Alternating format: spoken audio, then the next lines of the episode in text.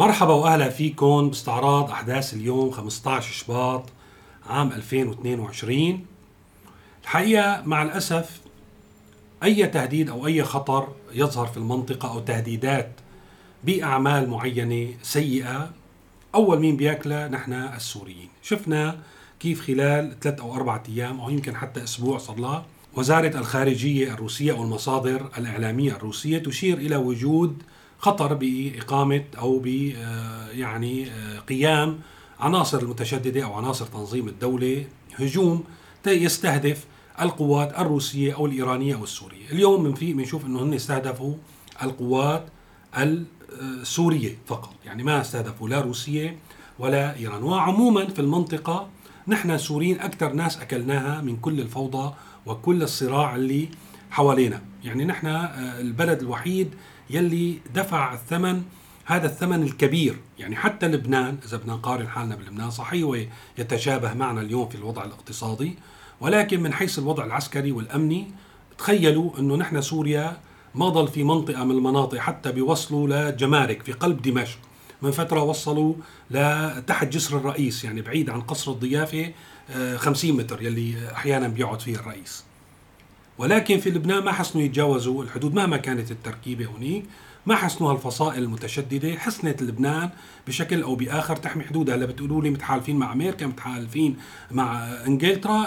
نحن كنا نتحالف مع الشياطين. لكن ليش متحالفين مع إيران وروسيا؟ كنا لازم نحمي حدودنا من دخول المتشددين إلى بلداننا وقت يصير في تهديدات ما بناكلها غير نحن وبناكلها بالعاصمة تحديدا. ما بيحسنوا يعملوا أي يعني آه، عمل آخر في أي منطقة أخرى. نحن الحلقة الأضعف نحن صرنا في كل هذه المنطقة. طبعا وجوات حدود الجغرافيا البلد صارت مو بلد. شفنا امبارح كيف آه، شمال شرق سوريا دويلة شمال شرق سوريا آه، خلصت كتابة دستورها باتجاه إقرار هذا الدستور. اليوم بنفيق على خبر جديد بيقول إنه بده يفرضوا عطلة. يعني اليوم مو كل سوريا بتعطل سوا اليوم في عطلة صارت رسمية في شمال شرق سوريا بمناسبة اعتقال أوجلان يلي هو زعيم حزب العمال الكردستاني الغير سوري وهو غير شخص شخصية غير سورية يفرض على السوريين بحسب آه، ما ما شفنا بأنه يتم تعطيل الدوائر الرسمية ويصير في عطلة رسمية بمناسبة اعتقاله. أكثر من هيك في دعوات تشبه كثير دعوات حزب البعث في موضوع آه، كانت المظاهرات وأحياء أي مناسبة تتعلق بالقائد الخالد، في دعوات تتعلق بمظاهرات هالمرة لا أجلان بنفس الطريقة. وبقي يا ريت يا ريت ما ما تخيبون أملنا بكم. ولا أنتم الربحانين يعني العمل الغطاكم. يوم ما تمشون العمل الغطاكم. ماشي رفاق؟ الله يعطيكم العافية. يعني المسيرة مي الي أنا ولا للكومينه ولا للمجلس المسيرة للغائب هلا إذا بنروح شوي للشرق بنشوف إنه الغزو الثقافي الاجتماعي الإيراني مستمر والحقيقة إيران تطبق سيناريو واضح باستعمار استيطاني لسوريا.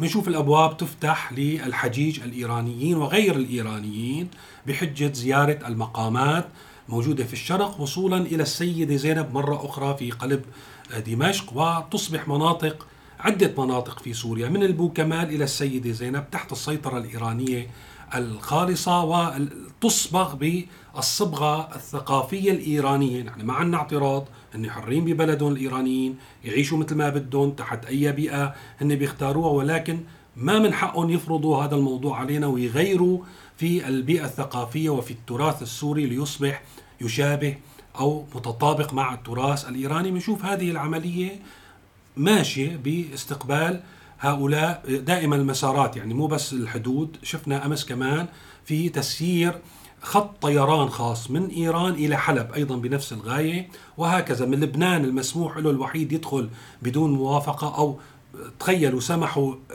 يدخل اللبنانيين إلى سوريا بدون آه، أي شروط بينما السوري إلى لبنان بده 100 شرط لحتى أيضا يسهلوا دخول فئة معينة من اللبنانيين لحتى يزوروا المقامات الدينية التابعة لهم في في سوريا وهكذا. فاذا في تغيير أيضا في هذه الدولة ونحن الدولة الوحيدة طبعا العراق تأتي تقريبا بنفس السياق ولكن نحن الأسوأ وضعا بين كل الدول الموجودة في المنطقة. وقت تضطرب الأوضاع بمنطقة من المناطق. نحن شفنا ببدايات 2011 شو كان يصير؟ كان يجي موفد من الرئاسة من القصر بزور الناس وبيحاول يطيب خاطرهم أو يحل المشكلة بشكل أو بآخر وبيدعيهم لزيارة القصر. يعني وفي كثير من الوفود ونتذكر ببداية الأحداث زاروا قصر الشعب وزاروا الرئيس بشار الأسد. اليوم لنعرف وين وصلنا وكيف أن سوريا هي أصبحت في القاع بين كل يعني نسبة إلى كل الدول المحيطة بنا. صار وقت بيصير في إشكال في منطقة معينة بيجي وفد روسي بيزور المنطقة مثل ما صار من يومين بالسويدة. فنحن عمليا مو بس فقدنا السيادة الخارجية فقدنا السيطرة على الحدود حتى فقدنا السيطرة على الداخل. لم يعد النظام أو السلطة أو من يحكم في سوريا ما بعرف الحقيقة مين بيحكم. يعني بيمون حتى إنه يرسل مبعوث أو يعمل تفاوض مع منطقة فيها اضطرابات أو فيها نوع من الاحتجاجات بمطالب معيشية باتجاه معين. لا يملك هذه السلطة ولا هذه القدرة ولا حدا بيرد عليه. لازم الناس تتواصل مع روسيا أو غير روسيا لحتى تحل هذه الأزمة. طبعا في شمال شرق سوريا أمريكا في الشمال تركيا وهيك ما ضل للنظام غير يستقوي على الناس. ما ضل له أي يد ممكن أن تمتد إلى أي شأن من شؤون الدولة الحقيقية. يعني ابدا على الإطلاق. فالقوى المدججه يعني سمعنا بتوقيف كنان آه، وقاف من فترة. وأي أي شخص بيفتح تمه بأي كلمة هدول الناس المدنيين العاديين يلي لا حول لهم ولا قوة ما عندهم غير الفيسبوك لحتى ينفسوا شوي عن الغضب وحالة الاحتقان والألم والمعاناة يلي هن عم يعيشوها. ممكن نواجه هذا الشخص بأنه نرسل له كما يعني ظهر كنان وقاف في أحد التسجيلات الصحفي من طرطوس. ويونس سليمان وفي غيره. الحقيقة نحن اليوم صرنا كل يوم عم نسمع إنه في ناشط من النشطاء أو صحفي من الصحفيين يلي عم ينتقد أو يدافع عن موضوع معتقل من المعتقلين هدول السلميين الصحفيين أو الناشطين. أيضا يتم ملاحقته بتطلع إشاعة إنه تم اعتقاله. وربما يكون اعتقل حتى نبين أو آه، يتبين أن الأمر بتاخذ يومين ثلاثة. فاذا عم يتشاطر النظام وقوة النظام أصبحت على هؤلاء وفقط. يعني ما عنده أي قدرة ليعمل أي فعل مثل ما قلنا من أفعال الدولة خارج آه، إطار ملاحقة الناس وتكميم الأفواه حتى لا يتكلموا على شخص رئيس النظام بالتحديد أو السياسات التي يتبعها النظام لسرقة جيوب الناس وسرقة الناس في وضح النهار. وعلى سيرة سرقة الناس أصبح اليوم المواطن بحاجة بفاقة ب... ب... لدرجة أنه بنشوف في أخبار أنه حتى الحشائش اليوم يعني حتى الحشائش الخضراء يعني الحشائش الخضراء الخس النعنع ما قادر المواطن يشتريها. بنشوف إنه مشكلة الخبز عم تستمر يعني اليوم كان في بالوطن خبر الحقيقة لافت بإنه تخيلوا في دمشق فقط 700 ربطة توزعت على السعر المدعوم وهذا الموضوع يلي كنا عم نحكي فيه وعم نقول إنه هن رح يستبعدوا كل الناس.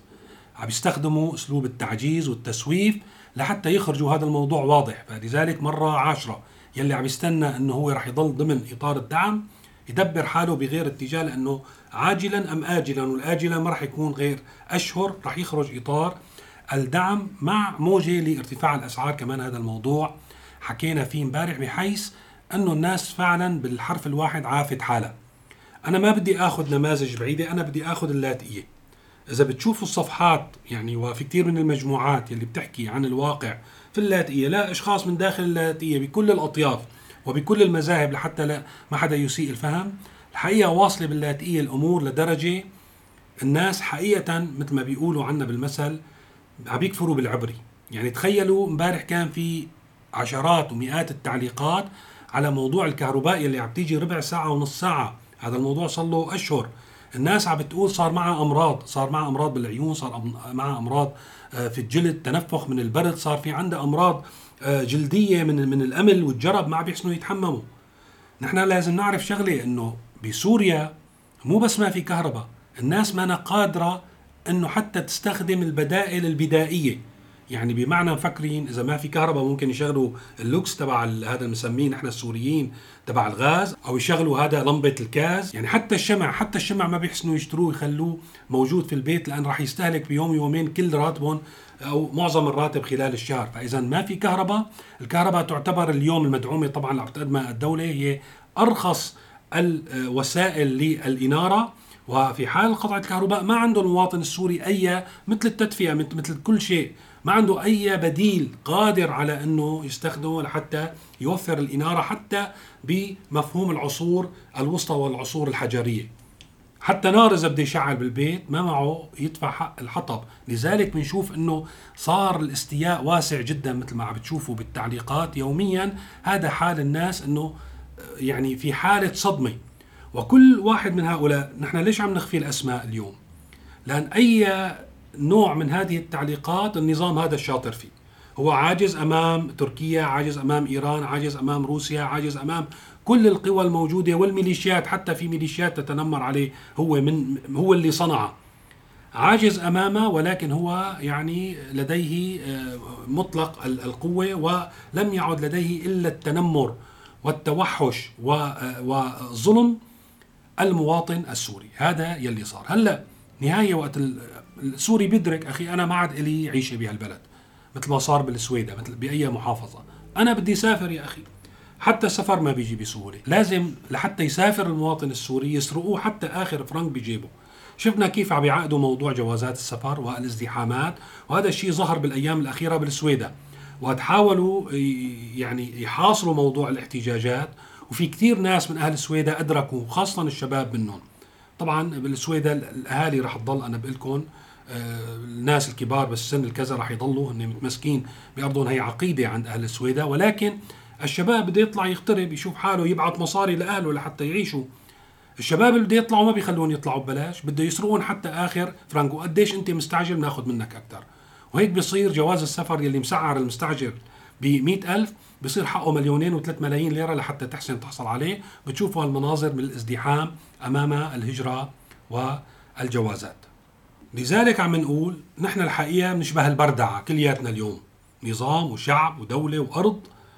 الصراع الموجود في المنطقة نحن الحلقة الأضعف والناس وقت بدها تصفي حسابات بتصفي حساب على حسابنا نحن على حساب أرض سوريا. وبتتدرج الموضوع لحتى توصل للنظام هو أضعف خلينا نقول اللاعبين إذا كان لساته لاعب في المنطقة. كل الناس بتحملوا والنتائج السلبية للصراع الدائر والنظام ما بيلاقي غير الشعب لحتى أيضا هو يصنع منه بردعة إضافية وبالتالي نحن مع الأسف ما عاد يليق بنا أصلا كلمة سوريا الأسد بغض النظر شو نسبة هذه التسمية ولكن تسمية توحي بالقوة وبانه في مكانه ونحن أسياد هذه المنطقة. الحقيقة نحن لازم يصير لنا بكل أسف عم بحكي لازم يصير اسمنا سوريا البردع هذا كل شيء رح نحكيه لليوم. فيكم تتابعوا أخبار أكثر على موقع سيريا نيوز أو مواقع أو حسابات التواصل الاجتماعي المرتبطة فيه. رح أحط لكم رابط التليجرام والفيسبوك في صندوق الوصف. شكرا لكل المتابعين شكرا لكل المشتركين بالقناة شكرا لكل المنتسبين إلى عضوية القناة وإلى اللقاء في تسجيل قريب.